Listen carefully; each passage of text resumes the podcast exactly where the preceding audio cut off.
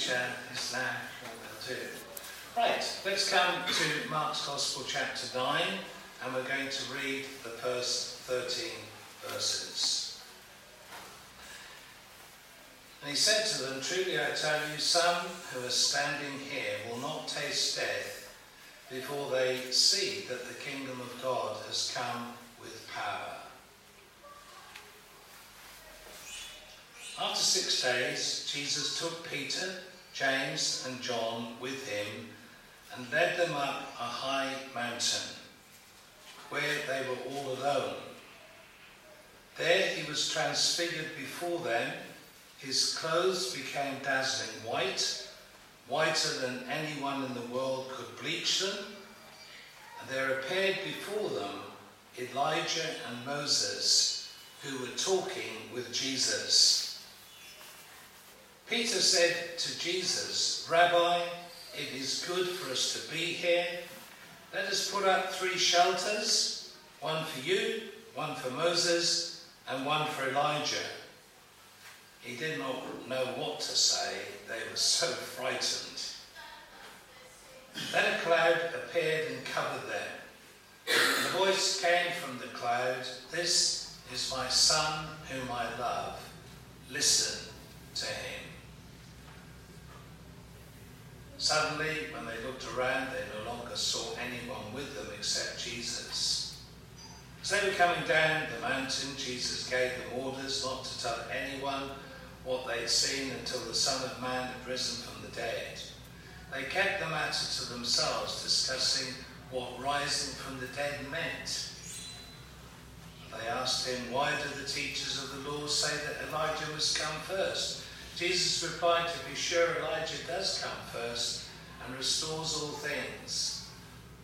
Why then is it written that the Son of Man must suffer much and be rejected? But I tell you, Elijah has come, and they've done to him everything they wish, just as it is written about him." Let's pray, and then let's reflect on particularly the early verses of that chapter. Heavenly Father, we do pray for your word to come alive to us this morning. We have come from different situations during our week. You know everything about us, but we do thank you that through your Holy Spirit, you're able to minister, to speak to us, that which is especially relevant to where we're at. Thank you, Lord, that it's your work to do that.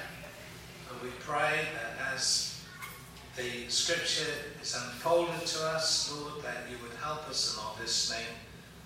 And I ask you very much to help me as I share. In Jesus' name, amen. And when I said about looking through Mark 9 to 16, I don't mean to imply we're going to look at every single thing in every chapter, because we won't do that. So what we're going to highlight this morning is this particular experience that Jesus has with Peter, James, and John, and as it happens, Moses and Elijah turn up for very good measure, and we'll be able to think about that as well in just a moment.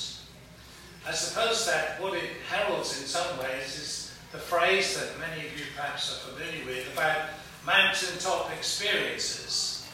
When you talk about the mountaintop experience, you don't necessarily talk about a physical mountain, but you talk about, as it were, I read that today, a special time, an encounter with God, something that is perhaps fairly dramatic, it may be very personal, but for you, it's a highlight, and when you think about your Christian life, you can go back over a period of time, and there are these moments where you say, that was so good. It could be your baptism.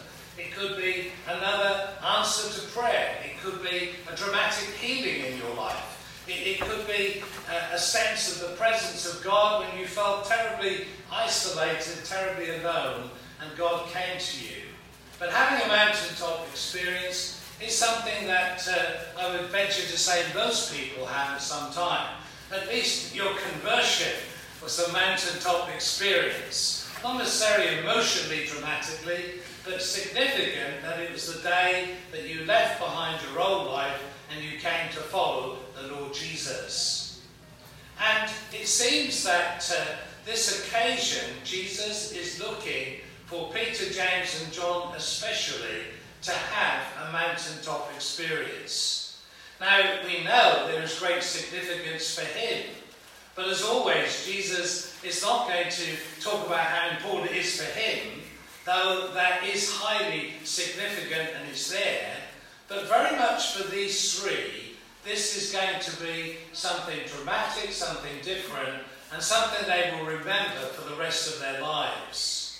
And there's one little phrase in the early verses, it says, where they were all alone. Where they were all alone. Now I know, because of what I've said, that's not going to remain the case forever, but there is this moment they were alone. And if you like, the key to any mountaintop experience has to be the sense of the ability, the willingness to come before God, to seek God alone. Because that's what makes it really special, that when you have those incredible moments, however rare they may be, but those incredible, God loves me! Jesus died for me! He rose for me! That is so different to he died for the world and he rose for all of us. We know that's true, but that moment, it's for me. This is for me. What God has done is for me. This scripture this morning was for me. This time that I've been going through, this is God working in me. They were alone just for a little while, and then this dramatic encounter is about to happen. You don't necessarily have to climb a mountain, but certainly there can be times of getting up away from everything can be an opportunity for God to speak to us and meet with us. And we know that there are a number of Christians over the world who do have their prayer mountains. They do have their places that have been set aside so that they can go and pray. I remember having the privilege in about 1992 of going to South Korea, going to Yongyi Cho's church, and one of the churches that's still, I think, the biggest church in the world numerically. And one of the things that we were able to do was to go up to their prayer mountain. Now, it was very interesting. By the way, I'm not about to describe a pastoral way of working for Lansing Town. But what we did, we met people on their way up to Prayer Mountain. And we said, well, why are you going? And they said, well, we've been having troubles, we've been having problems, and so our pastor has sent us to Prayer Mountain. And we're to go up there. How long will you stay? Well, we'll have to stay until God has spoken to us and resolved and shown us what the issue is, how to move forward, and then we'll come down. Now, you know why I say it isn't necessarily a strategy that we'll be using here at Lansing Town. Although the clump is quite a nice place to go, and it is a good opportunity, certainly to get away from most things. Occasionally the odd snake or dog or whatever. But the point is this, time alone, time seeking God, and sometimes we can be depending on others when we should be depending on God. Times we longing for a word from others, when in fact perhaps we should be waiting and saying, but what does the Lord want to say to me? Well, there they are, Peter, James and John, and they're up this mountain, and then suddenly something incredibly dramatic happens. And what happens on that mountain is that they see Jesus literally in a light that they've not seen him before. Now, we know they spent time with Jesus. We know they'd watched Jesus. They'd seen miracles that Jesus had done. There was a lot of things about Jesus that was commending him to them, that there was a tremendous amount of exposure to the reality of the Lord Jesus. But what they had not seen was this glory upon Jesus that came upon him at that time. And that was amazing. That was so different to anything else that they had seen or touched before. And for Jesus, of course, it was dramatic, it was special, but that's the Jesus that we'll see in heaven. You know, if you are in Palestine just over 2,000 years ago, you could walk by Jesus and not know he was there. You definitely won't do that in heaven. There'll be no way that you will be, oh, who's that? You will know exactly who that is. We're going to see the Jesus that John describes in the book of Revelation, the eyes of blazing fire, all of that glory, all of that splendour. We're going to see the Jesus that some of the prophets, like Ezekiel, describe when they describe the Son of Man. We're going to see this glorious, wonderful Jesus, and we will just be full of worship, bowing down, worshipping him, acknowledging him, honouring him. The Jesus that we're going to see is something of the Jesus that's there. But when he was walking around and when he appeared to be like any other Jew, he was still Jesus. He was still Jesus. And there's that incredible story, isn't there, on the Emmaus Road where they're walking with Jesus and they don't realise who he is. And then suddenly the Bible says their eyes were opened and they begin to grasp and understand. He, the Saviour, is risen and he's here. And even this morning, you can be sitting here in this building, you can be listening, you can be doing all sorts of things. And you could be working out what you're having for lunch, but you don't have to confess that to me. But there are all sorts of things that can be going through your mind. But the risen Jesus is here. And there may not be flashes of light and splendour and glory, but Jesus is able to reveal himself and make himself known to us just where we're at.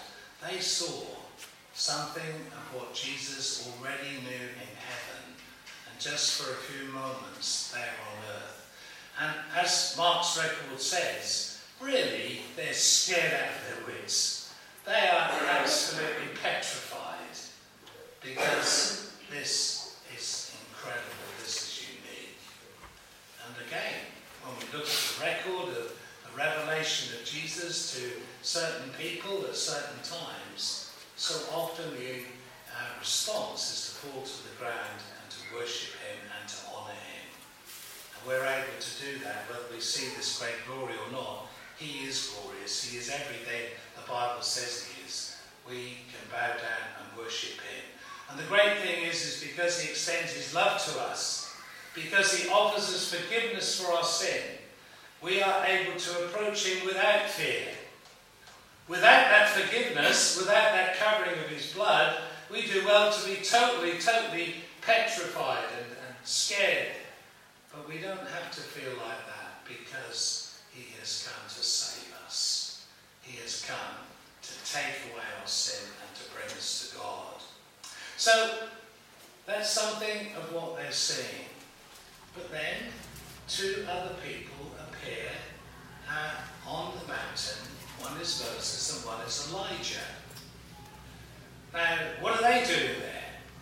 We've already said something as to why Peter, James and John were there. They were there to be for a moment alone and then to have this mountaintop, this encounter with Jesus. They were there, in a sense, part of their discipleship, part of their education, following Jesus. They were there for a very specific reason, and we know that Peter is soon going to be a very prominent leader in the church, that James will later, out of his stand for Jesus, will be beheaded, and that John will be exiled on the island of Patmos. So I'm sure they were very grateful as life's hand was dealt to them, and the persecution, and the problems, and the real pressures they faced. They were thrilled that they could look back at these wonderful times when the Lord Jesus had made himself so real to them. So, what are Moses and Elijah doing there? Well, we must remind ourselves that Moses is no stranger to a mountaintop experience. It's not quite the same, but he had had incredible encounters with God. He'd gone up the mountain. In his case, Mount Sinai. We don't know for sure which mountain the transfiguration of Jesus is taking place on. But there he is, Moses up the mountain. He's receiving the Ten Commandments. There's thunder and lightning. I'm sure he was pretty scared as well. But what happens to him is most interesting because we know that as the glory of God settles on Moses, his face begins to shine. Now, I'm not saying it shone as brightly as the face of Jesus. I don't think we need to try and work out degrees of shininess. But what we certainly know is that when he came down, his face was so radiant they couldn't look at him. And he put a veil over his face because they could then kind of take in what he was trying to say to them. That was an incredible encounter with God. And of course the very precious thing is that his disobedience, his smiting the rock instead of speaking to the rock. We know Moses had a bit of an anger problem.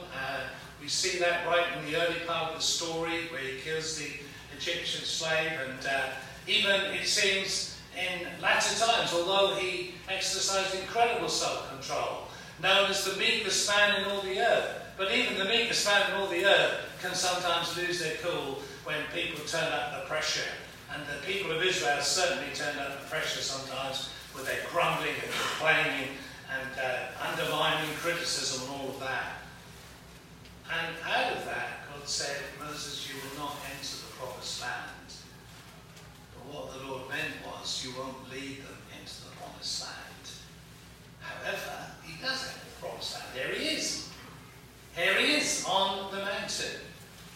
And here he is, seeing the Saviour, who, I believe in a sense, he kind of had the instinct of a Saviour, a deliverer, a perfect one who would come and be able to take away our sin. He wouldn't have been calling it Jesus as we do, and yet in his heart the revelation is there. And then Elijah is there.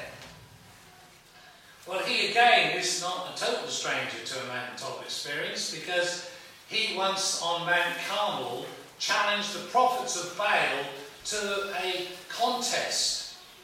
And as he is on that mountain, I've actually had the privilege of being on that mountain, and as he is there, he is challenging the people of God who keep messing about, going back to other gods, especially Baal, as well as trying to serve the living God. And that compromise is something that Elijah is particularly keen to challenge. And if you like, as one commentary describes it, that Elijah was like the spokesman for God. He said what needed to be said. Now, again, we know he had some weakness as well, and we're not dismissing that, but what we see is a man of courage. We see a man who's prepared to say what needs to be said. He's a man who, certainly in the early part of his life, he challenges Ahab, and Jezebel is hanging around there too at that time, and he's challenging her as well. And he's prepared to declare that there's going to be no rain, and then when I speak there will be rain. He is in tune with God, that he can declare things and they happen. And we know he has this incredible experience on Mount Carmel, where in challenging the prophets of Baal to send fire down to light the sacrifice that they've made, that having made every physical effort to call upon Baal to send the fire, nothing happens, they've cut themselves, they've fallen to the ground, utterly exhausted. And then Elijah steps up in faith and simply says, Lord, you are God, would you make yourself known to this people? And fire falls, and the sacrifice is consumed, and the awareness of the presence of God is totally overwhelming. And the prophets of Baal, they don't know what to do except run for their lives. And even the people of God are just utterly, utterly shocked to see how God has made himself known. Well, it's great that these people were there. It's great that God sent Moses, gave Moses the law, and Jesus would fulfill the law in every detail.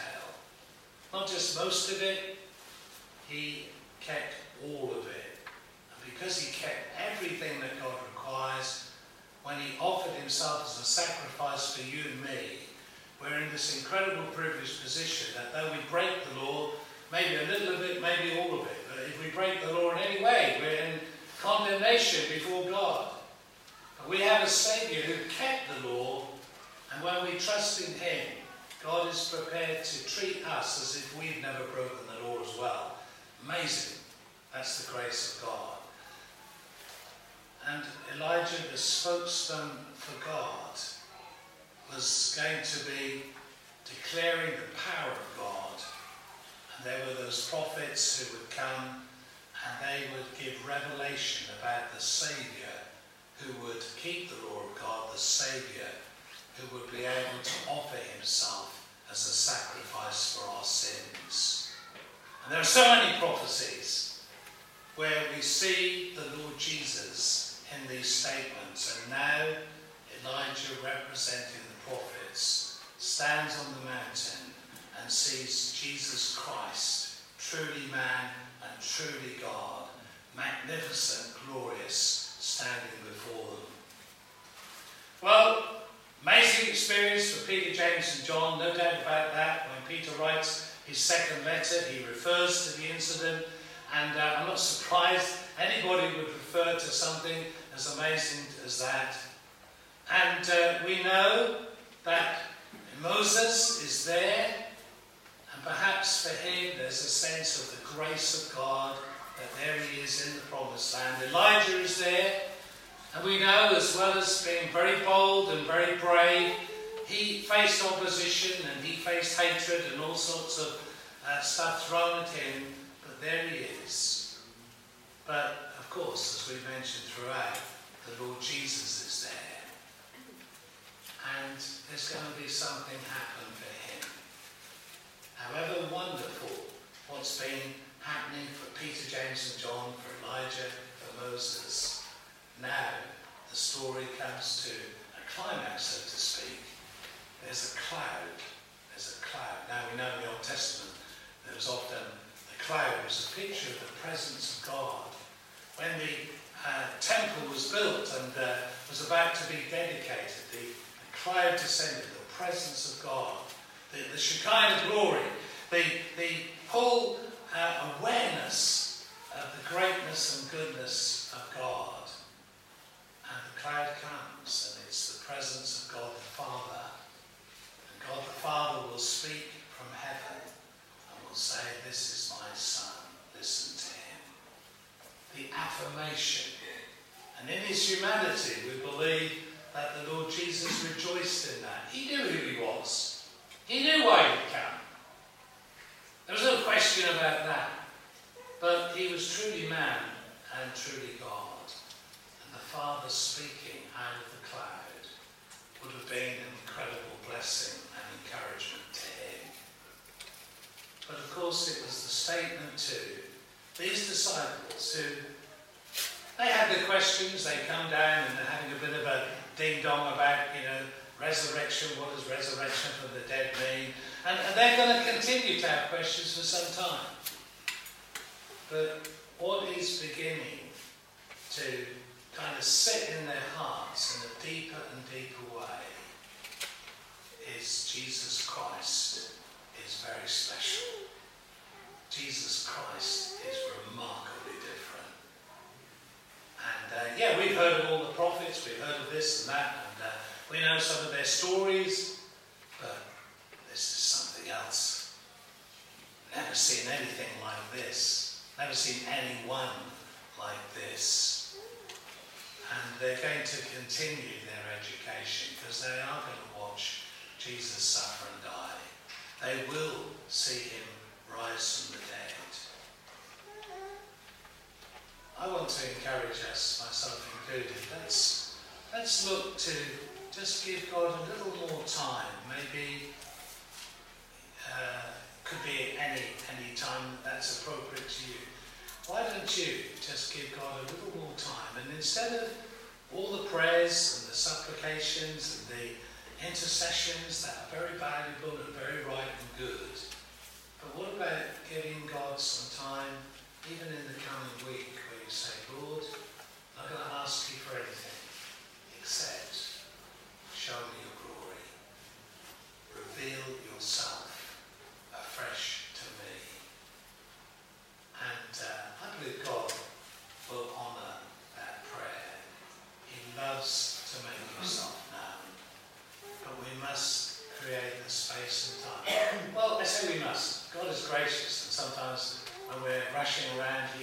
can just sort of wham in.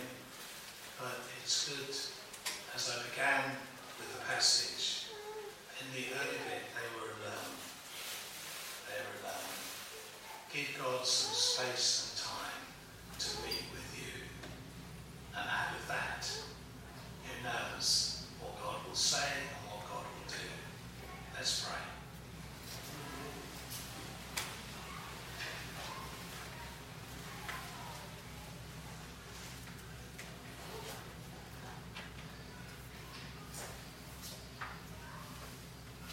Let's even wait now, just for a moment.